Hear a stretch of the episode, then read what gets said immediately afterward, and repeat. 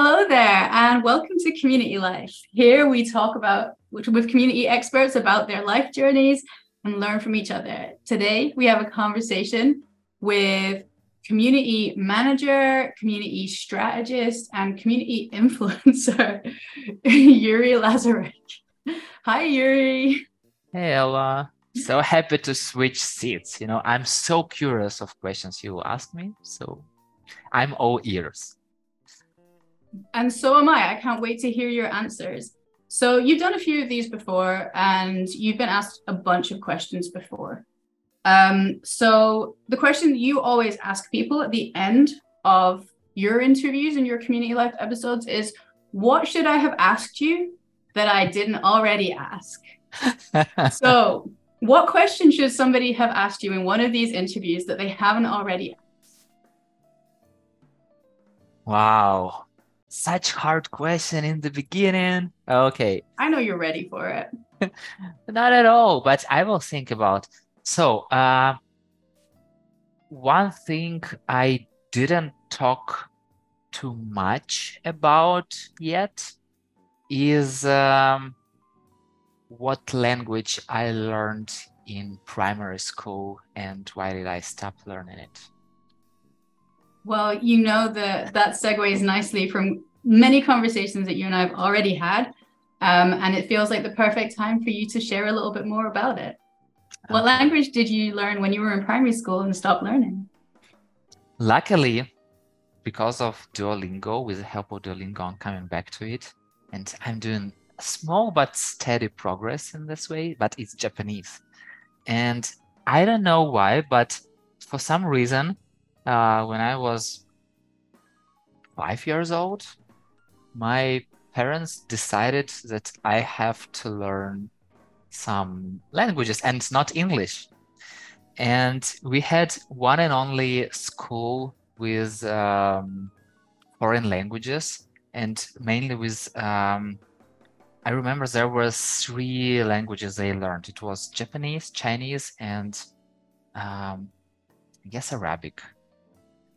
And for some reason, um, it was the first grade, and I had to pass exams to be um, enrolled to the school. But they showed me there, there was a commission. They did some tests, and they showed me some cards in Arabic, and they asked me to remember them. And after they showed me once again, I had to name them. But I was so stressed I was a, a, a, really small kid. I was like going to a school. I was talking conversation with, I was having conversation with some people I've never met, and they asked me some crazy questions. Definitely, I failed this exam. But my grandparents had friend in second grade, so that's how I uh, got enrolled to the second grade instead of the first grade, which is totally crazy because you never have to skip classes. Otherwise, you'll be a small kid for all other classes. And up to finishing the university, I was always the youngest person in the class. And it sucks. You know, it's so bad to be the youngest person. But anyway, um, I don't know how, but for some reason we chose Japanese and I was really good at it. And uh, I remember our teacher, um, at least I, I don't remember this conversation, but my mom told me that at one of the parents' gatherings, she came to my mom and told like, "Can you please tell Yurii that um, he don't have to always have his hands up because I can't ask him all the time. I, I have to ask everyone. So can you please speak to him and tell that uh, that he won't be disappointed? That it's not like I don't like him. I just have to ask others." So, and uh, I don't remember the name of the teacher, but she was really very great and she told us really very good. And I believe that everyone uh, uh, who had this class with me had a good knowledge of the language. But then uh, she went to professional development and never came back. And they started to bring some students to teach us classes. And it made no sense because we could teach those students ourselves. And uh, yeah, since that time, I went to mathematical, physical lyceum, and yeah, only now I'm trying to come back to this. So that is your story of learning to beginning to learn Japanese. And one of the questions that I had for you while you were telling the story is like presumably when you were first learning Japanese, you were learning it from Ukrainian. Um, are you still using Duolingo in Ukrainian to learn Japanese, or are you now learning from another language? And which one is it?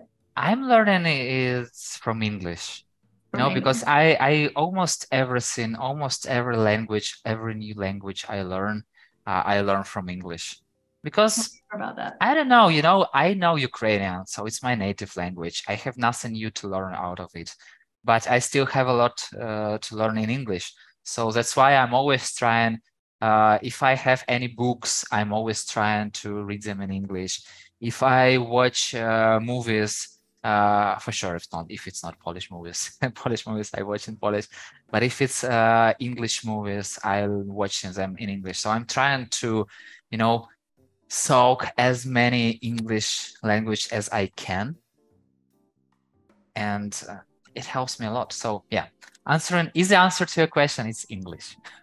Okay, interesting, interesting. Do you find um, do you find that there's any kind of surprising differences in the way that you were learning Japanese from Ukrainian? And I mean, it was a long time ago, right? So it's maybe hard to compare, but I would say no, because you know, in Duolingo, how it works that they give you a sentence in English, and you can just you have to choose uh, how to translate in Japanese and vice versa. So basically only thing I need is to understand what they want from me. So in English, in Ukrainian, I understand what they want. For uh, definitely, I won't learn Japanese from uh, Italian because I do not understand Italian, and it uh, most likely it will be a, good challenge, but I won't sure that it will be effective. Uh, yeah, I guess like you know that's like a that's a good question, right? Like when we when we set ourselves challenges, you know, how do we ensure that they're challenging enough, but also that we're effective and we're not kind of um, making it harder for ourselves? Like, how do you typically define that and find that balance in your own learning? Uh, you know, I'm this kind of person who will think first, uh, not n- never think first. Do first and think after that. So I believe that uh, with this approach, uh, I'm bringing a lot of challenges to myself. But also, using this approach, it helps me to understand faster if it works. Because, uh, you know, I can think a lot about any things, But if I never try those things, I will never know how to do it, how to do them, and if um, if they are easy or hard, what way should I take? Because it all be it all will be just just a theory.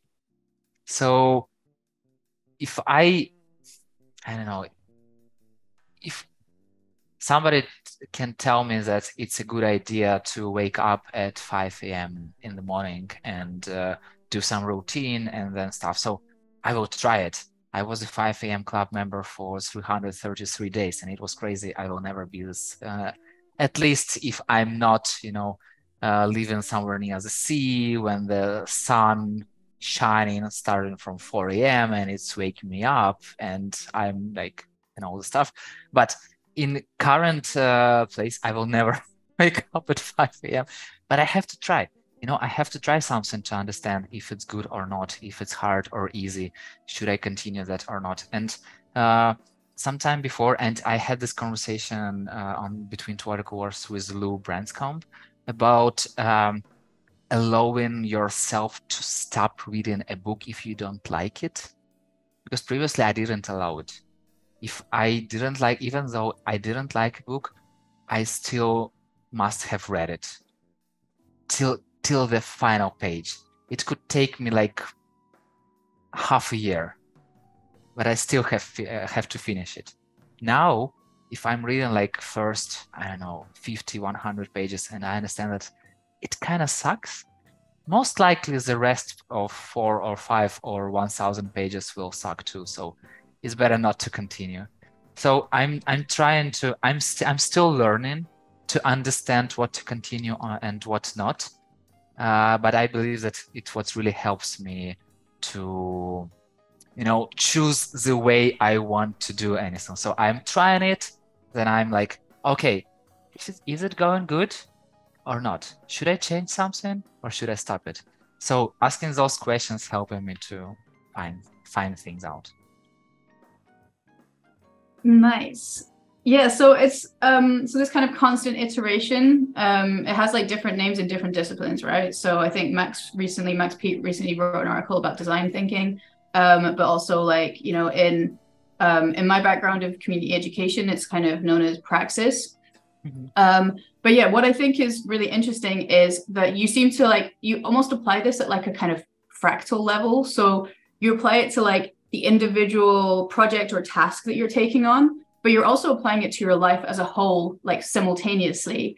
Um, do you remember when you kind of started taking this approach to things? Do you feel like this is something that's always been innate to you? Or is it like, did you have an experience where you were like, oh, I can change my mind on stuff and adjust the way that I approach things? And I can do this everywhere.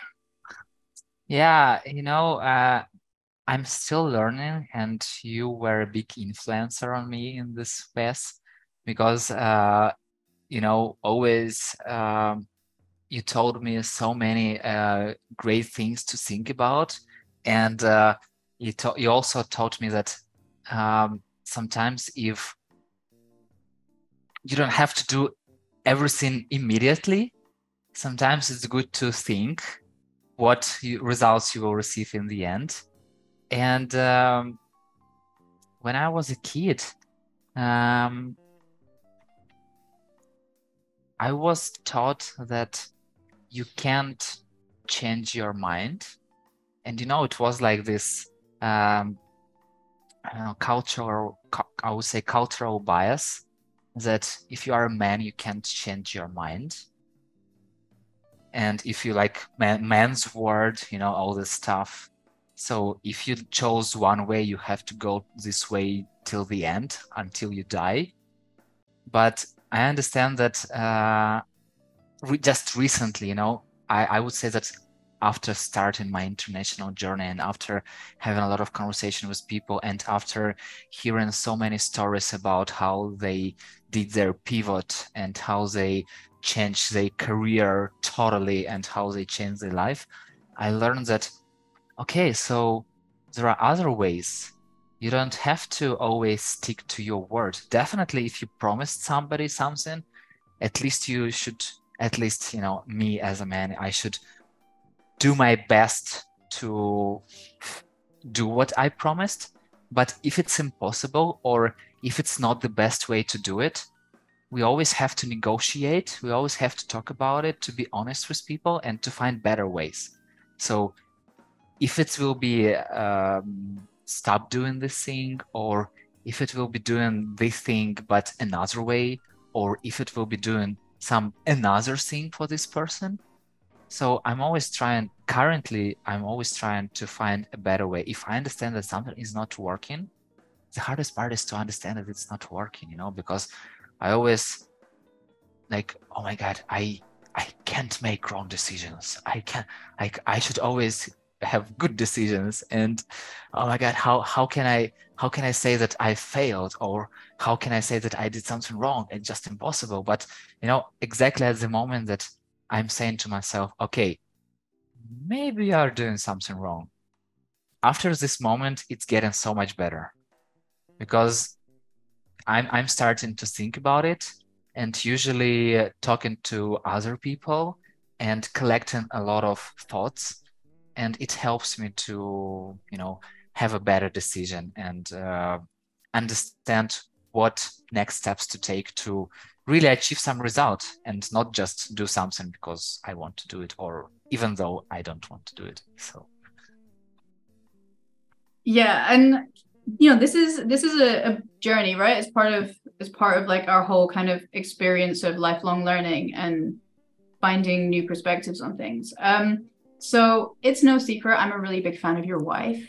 Um, I think she's amazing. And Um, I have also had the privilege of meeting her, which I think, you know, if if anybody out here is listening to this and you ever get the opportunity to meet Yurii and his wife, like you've you've heard a lot about her already. Um, but like, she is she's even better than Yurii makes her out to be. Um, but I want I want to kind of talk about um, the fact that you've mentioned a few times in the past that she's this kind of like this perfect foil to your mindset a lot of the time, right? Sometimes um, she's she's your catalyst for realizing that you're going down the wrong path.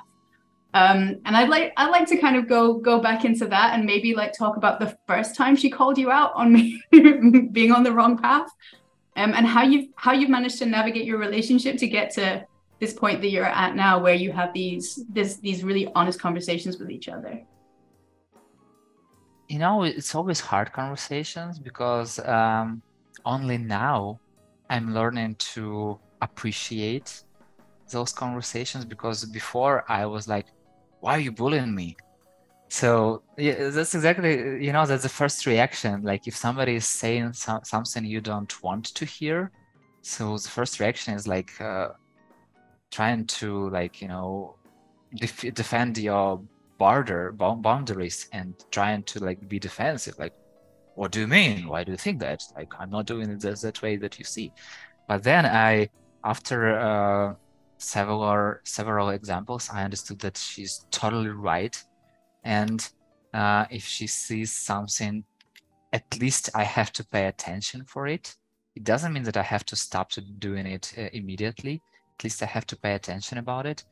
And I would say that uh, it was a lot about my community journey because when I started doing it, it was with CEO Club and other Ukrainian communities. Um, it didn't look like a job. So it was like it was like I'm talking to people, I'm having fun, and all the stuff. And uh, it seems like it was no results.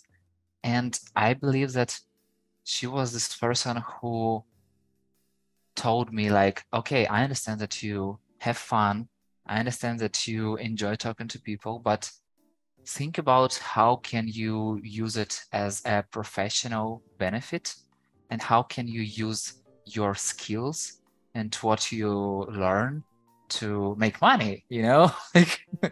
Because it, it's so good but uh, it, it it won't be bad to make money. Uh, definitely it's it, it were not that kind words as i'm talking about right now but uh, and i definitely got defensive because like you don't understand. I'm doing it. Like it's everything coming in the future and all the stuff but she really made me uh, think more about okay so what are my um, strong points what are my strong sides uh, what, what i can really bring to the table and uh, how can I present myself in this world as not just a good person, but as an expert?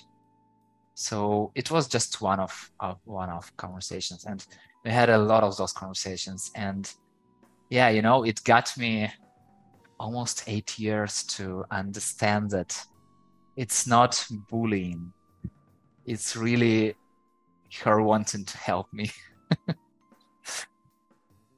Yeah, and uh, that's a, that's a long time, dude. uh, yeah, I'm you know I'm a long learner. um. Okay, so so speaking of being a slow learner.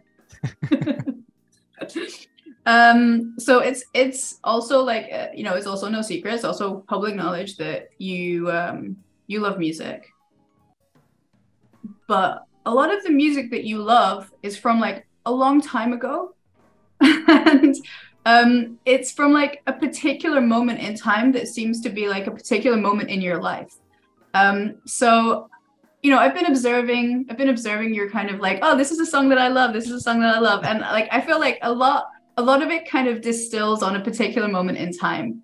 Um, I would love to hear more about like why that moment in time is like so so formative for you, so important to you, and why the music from there like still lives on in your heart um and and why you haven't updated your favorite songs in a long time? It's an amazing question. Like I I didn't I didn't think about it, but when you were just asking it, it all come to my mind immediately. And I understand that this song, those songs I like, and that I still have a lot of them in my playlist, and I still have a lot of them in my car. And uh, those songs I were listening when I was teenager and you know this age of rebellion and trying to find my way in a society and uh, having like some kind of problems with parents and not always being the best student and uh, you know trying to make things my way and trying to understand what is my way and um, I love listening to songs that make sense for me. So uh, if we are talking like I sometimes I'm asking people this question like if you are listening to a song, what matters more more? Music or sense? So for me, it's always words and always sense. And even if I like music, but I don't like the meaning behind those words, I won't listen to this song. So I believe that um, all those songs I liked and still like are somehow showing my inner world or at least my kind of inner intentions. And uh, it's not a secret that uh, I love a lot of Eminem and uh, Linkin Park songs. And what I really loved about them that they were so emotional that you know it's going through the roof there are a lot of other like metal and rap groups and singers who do the same but for me they mo- most of them lack emotions they're doing it just for you know they're doing it just just for money just for and it doesn't feel that they live the what what they think about.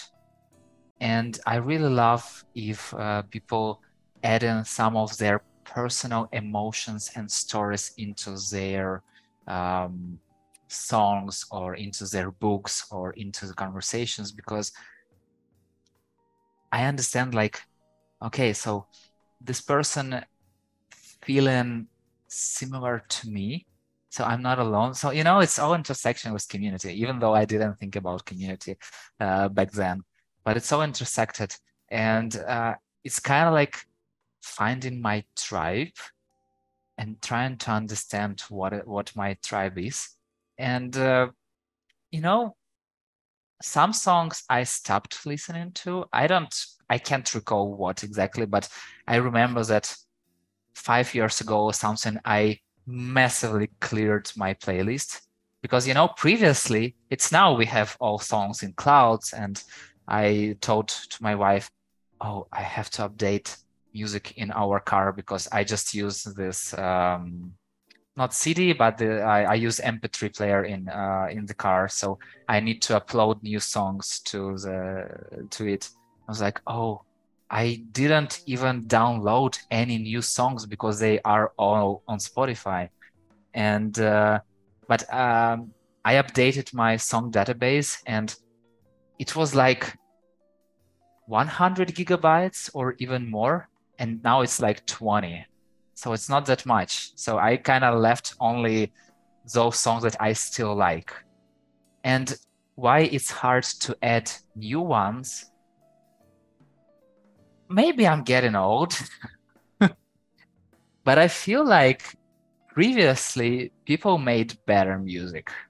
I don't know why but maybe it's all because of spotify feeds me with the wrong songs uh, but it's I, I just don't know how to discover new music. And not only i don't know but i don't have much time to discover new music. And that's exactly why i uh, it's also because of pat it's also because of ilker but uh, my inner you know uh, thoughts that's exactly why i started ask people to share songs of the week uh, after between two hours because uh, i enjoy talking to these people and I really want to learn from them. I really want to hear their tastes of music and I found some great songs out of that. So yeah, that's how it works for me. Thank you so much for that in-depth answer. I wasn't I honestly wasn't expecting so much of a, a, biography. I think it's I think it's really interesting the the music that speaks to us, right? And the music that we relate to. Um I definitely used to be more of a lyrics person, but like um I basically started listening to music in languages that I don't understand and like completely fell in love with like the music and a lot of it for me is like related to dancing as well and like these like these songs that you can like really dance to. Um So yeah, now now I care way more about the music and the vibe. Um, but I guess what I wanted to follow on with um, is something that I don't feel like we've talked about much before. Is obviously you love music, but I don't know whether you love any other kinds of art. Um, I don't know, like I, we've talked a little bit about movies, but but not in in great depth. Um, and yeah, I'm curious to know like what what kind of like you know art or creativity do you engage with outside of yourself and and your own work um, and your own family hmm. Hmm.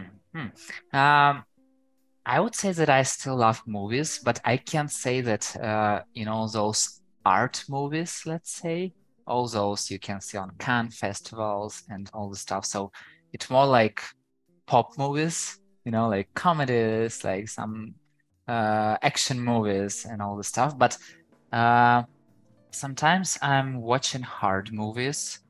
Like I watched uh, a few movies about uh, the Second uh, World War and like uh, about people lives and because it's relate, relates to me a lot, you know, in, in, in current world.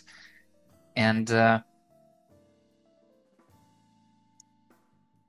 for me, sometimes those kind of movies are too hard because I'm a big fan of not wearing other people's shoes because I'm afraid that if I will do it, I will lose myself.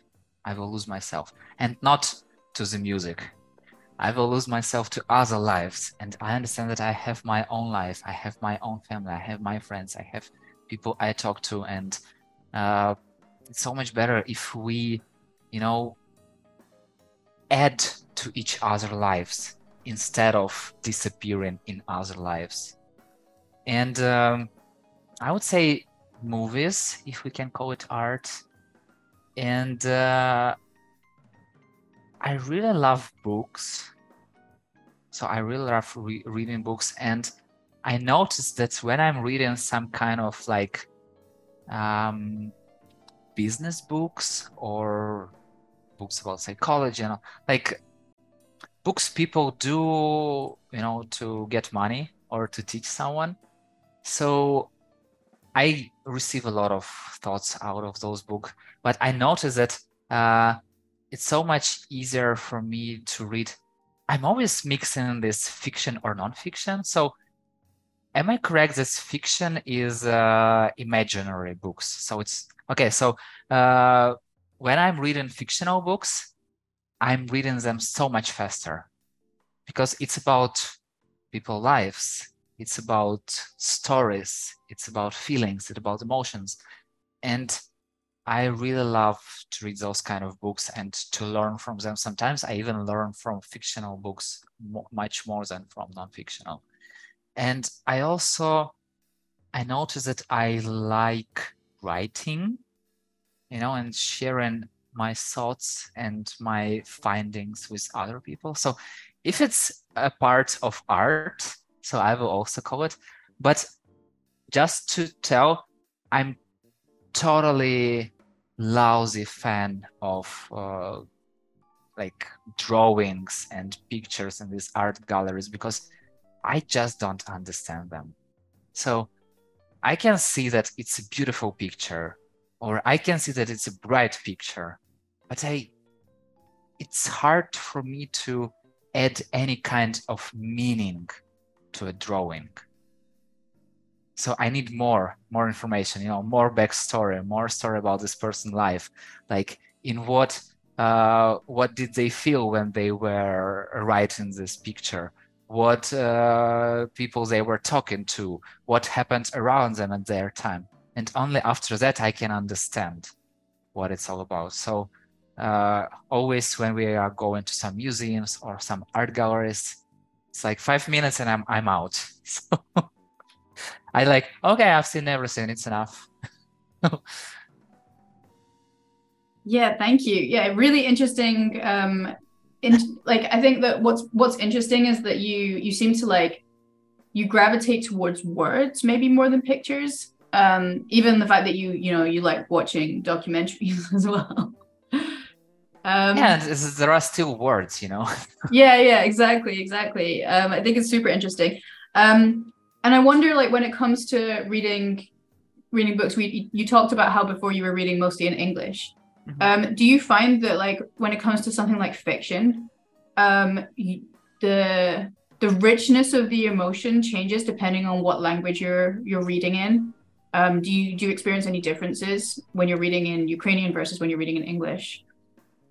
Mm, I've recently read Ukrainian authors, and I noticed um, that they are totally in line with worldwide authors. And uh, one of uh, there is there is a writer Ivan Franko, and uh, one of his uh, poems I read it or romances I don't I don't know. I'm not a big you know a big fan of um, I don't know how to call them correctly but some story. So he wrote some story. And I noticed that wow, this story is like not worse than Erich Maria Remarque's, or it's not worse than Jack London's. So it's it's in line with worldwide authors. And it's not it's not very popular. It's even not very popular in Ukraine. Because you know, in Ukraine people tend to read uh, American authors or like European authors because we kind of like want to learn from them but sometimes we forget about our own authors and i was like it was a big discovery for me.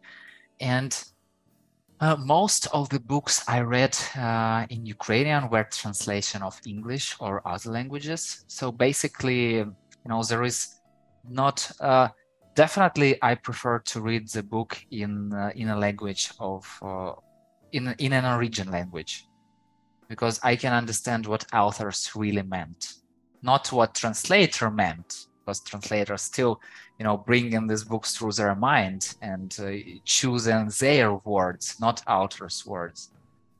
But um, if we are talking you know ukrainian people if if look into the history ukrainian people were struggling a lot.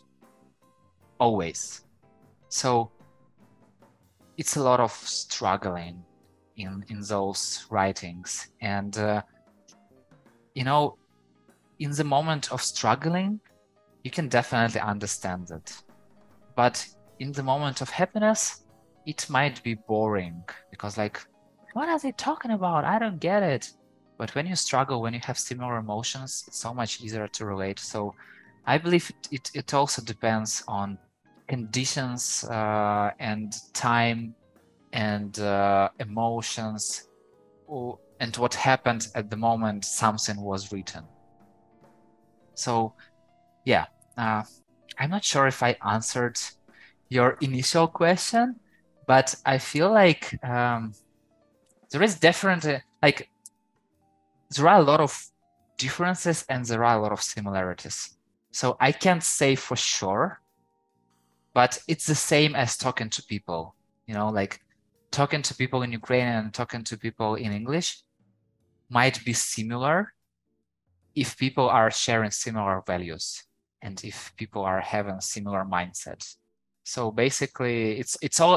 I would say it's more about mindset and people than the, the than not than language. Yeah, I think that that makes total sense, um, and it absolutely resonates with like my experience of of reading literature like not just not just like literature in other languages and translate it into english but also like you know english language literature there is like so many different kind of like historical moments and experiences. Um, to be perfectly honest, I tend not to read a lot of um, stuff by like European authors. Um, I typically read stuff by you know international authors, like people who are maybe um, from other English speaking regions of the world who are still writing in English um, or who have like migrated to English speaking countries and are writing in English. But but their experiences again, like I they resonate more with like my own experience of living in Europe as somebody who's not fully from here. Yeah. Um, and living in the US as somebody who was never from the US, right? So um, so yeah, like I completely relate to that. And I I think like my curiosity was about like the way that you process language and when you're reading in Ukrainian, whether there's like, you know, a, a kind of deeper emotional connection maybe with the words that you're reading. Um, or whether you find that at this point your um, your English emotional language is just as just as deep and just as rich um, internally inside of your head. I read one book. Um, I don't remember the name of it, and I don't remember the author, but it was uh, some US uh, fictional writer. Uh, and I noticed that I had to read every page with a translator because it was so rich language. There were so many words I didn't know that it was super hard for me to read. And because if you are reading non-fictional books, they're super easy. You know, even people with the beginner level of uh, English knowledge can read those books. But if you are going deeper, it's super hard. So definitely there is uh, there is some differences because Ukrainian is my native and I feel it by heart. And I'm I'm still not that, you know, even though people are telling me that I have a good level of English, it's just conversational. Like I have no ideas about how to express emotions like in so much different ways. So it's definitely harder for me to read like english english authors american authors. Yeah for sure. I, I understand that. Like um you know i i live in france and i'm i'm speaking french and i'm reading french but like the the kind of the emotional complexity that i'm capable of is just i, I don't know if i'll ever reach that level of emotional complexity in another language than I have in the one that I kind of I went through my teenage years in, right? Yeah. That, that I like discovered my emotional self in. exactly, exactly. And that's that's that's how you told me, you know, as this uh transactional level is good, but mm-hmm. emotional level still a lot to learn. Yeah, yeah. And it's it's wild, right? Like we we kind of have all these levels of ourselves as well. And I think one of the things that we've that's sort of like woven through this conversation that we've had today is about how you know we kind of we connect with our emotional self um, and how we kind of connect with our like cerebral or social self and where those things overlap but also where they where they diverge. Um, and i wonder whether you find that when you're moving through the world you tend to be a, like you find yourself being like more of an emotional person or more of a, a cerebral person? Do you you tend to be more logical or do you get like hit by emotion first and then like rationalize your feelings later?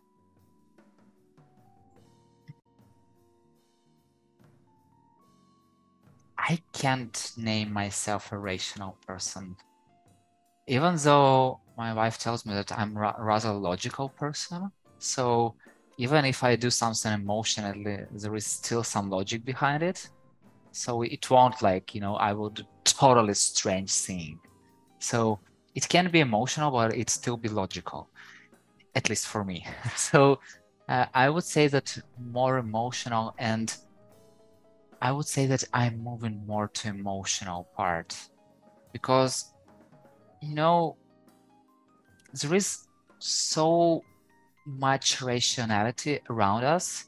And even if talking about this country boundaries and uh, talking about different laws, uh, different taxation systems, and even though that you know we as Ukrainians have to have visas to travel to other countries, for example, and people from the US do not have to have visas, which is really very weird, but still, and um, all those things. I, I can't say that they are scaring me, but I feel like I feel like people are getting rid of those boundaries already. So it's it's like after COVID, it showed that no matter where you are in the world, it just matter what kind of person are you and who are you inside because you can connect with anyone via zoom or uh, we are any other you know tool and you can have still have these deep conversations if you click and also i noticed that at least it's my thought that you can't build friendships only on rationality. You know it's just impossible. You can't be rational friends. You can't be rational colleagues. You can't be rational business partners. You can be i don't know rational movie boy. once again i have no idea. But you can't be uh, rational friends. It's all about emotions. It's all about being who you really are and seeing how other people um, approach your emotions and if other people can be themselves with you and share their emotions. Because you know it's also it won't be fair if somebody like is very emotional and another person is rational because it won't click. You won't receive this emotional feedback and one person will look for it and another person will think that it's just too much. So it's always good to understand if you are connected on an emotional level first and then see if you can you know do some stuff together in the future. Uh, once again if you need it maybe not. Sometimes it's good just to have good conversations. Yeah that's that's pretty profound. So um so while we all wish that the sky was the limit unfortunately time is the limit and that feels like a good place to like wrap up this conversation. It feels like we've really like traveled this kind of spectrum between emotional and rational. Um, so i have two questions for you to wrap up. And they're kind of quick fire questions but i can imagine that they may go on a little longer. So um, i would like you to name one fear for the future. Yeah so what i'm what am i i'm afraid of? Yes and it can be either emotional or rational Ah, it's all connected with me and my family, and I have no ideas where in the world I will find myself in, like, in the future. And the biggest fear I have right now is if we will feel safe. You know, because I did, I never thought about that before the war started, but now it's like my deepest fear and yeah i'm still trying to deal with it but once again only uh, i don't know what the future holds and i'm i'm trying not to think a lot about it but still. The emotions there still all the same right? Even if you don't rationalize. Yeah you, you never know you know i i rationalize i rational i tried to rationalize for 33 years of my life and then overnight everything changed. So it's all about seeing what happens next and it's all about emotions.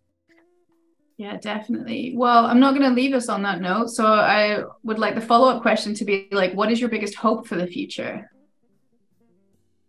My biggest hope and i almost sure that it's impossible that the world gets rid of any weapon they have and uh, that every conversation every you know like every question will be resolved by just negotiating and finding some compromise and uh, you know finding some benefits in every situation instead of fighting about every simple thing. And uh, i i remember this um, I heard this um, research when where two people and uh, you have ten dollars and you have to divide those ten dollars uh, with each other. You can divide them equally, like five five, or you can divide them like nine for you, one for uh, another person. And uh, one person choose how to divide, and another person choose agree or not. And if this person agrees, everyone receives what first person told. And if they disagree, everyone receives nothing. So it was so strange for me that even if somebody, you know, divides like nine one, another person choose to refuse. They choose to receive zero for everyone instead of having one for themselves. And I'm always thinking about that and like, okay, so if I can change something, I will try to change. If I can reach equality, I will try to reach equality. But if I can't, why should I care about making other people worse? I will care about making my life better. And if I can't, for example, in this situation, if I can't choose, if I can only choose, should I receive one dollar or zero? I'd better have one. I don't care about other person. I will be happy for this person if they receive nine dollars. I understand that at some point I will receive my nine dollars. So, yeah. So my biggest hope is that people find a way how to receive any kind of conflicts and any kind of uh, misunderstanding just by having real deep emotional conversations instead of killing each other. That is a big hope indeed. um, so I feel like this conversation could keep on going on, you know, and that there is there's so much that we can talk about about you know the, both the past and the present and, and the future as well as the present. Um, but here we are. It has been such a joy to get to ask you these questions and to hear your answers. Thank you so much for giving me this opportunity to interview you. Thank you so much, Ella. You asked just amazing, deep questions. As always, you know, like I'm always, I'm so amazed of what questions you are always asking. And yeah, it was just a pleasure for me to answer all those questions. And thank you very much for proposing to switch seats. It's, it's, it's a great experience. And see you in the community world. see you soon. Bye. And thank you so much for listening. If you liked our conversation, hit the like button on five stars and share it with your friends. That's it. We're done. See you in the next episode.